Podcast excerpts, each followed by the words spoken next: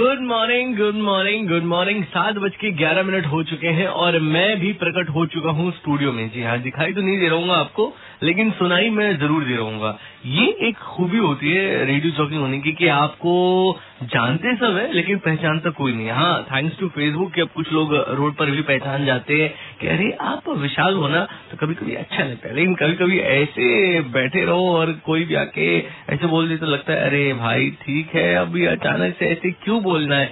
है चलो, आप लोगों का प्यार है जो कहीं भी, कैसे भी बरस सकता है। फ़िलहाल उठ जाओ, वरना चप्पल भी बरस सकता है, डंडा भी बरस सकता है आपके पिताश्री और माताश्री का। वैसे उठने के बाद अगर याद आ जाए कि आपकी किसी खास का जन्मदिन है या एनिवर्सरी है तो double two double two nine three five number है। विशाल है मेरा नाम super hit ninety three point five red FM पे बजाना है मेरा काम। ब्लू आइज़ और उसके बाद बन जा तुम्हें रानी ये दोनों गाने से थोड़ी देर में। और लौट के आते हैं तो बनाते हैं किसी के दिन को एकदम खासम खास। Good morning